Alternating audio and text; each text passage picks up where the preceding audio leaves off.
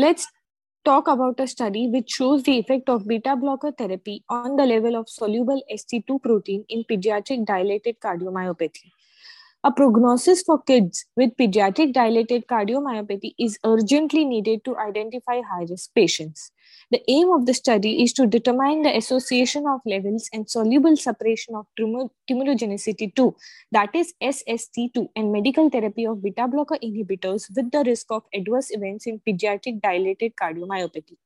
A total of 124 patients with pediatric dilated cardiomyopathy were enrolled after admission from two centers in China and followed up for adverse events, that is, death, cardiac transplantation, and heart failure related rehospitalization. Based on a median SST2 level and the usage of beta blocker inhibitors, patients were divided into four groups. The median level of SST2 was 23.77 nanogram per ml, and 53 patients received beta blocker treatment.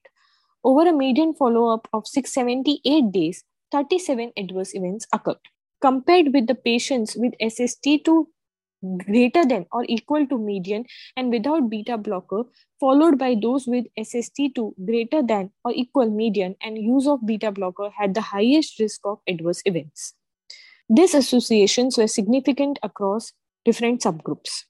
A higher level of SST2 was associated with a higher risk of adverse events in patients with pediatric dilated cardiomyopathy, and beta blocker treatment for children with higher levels of SST2 can effectively avoid adverse events.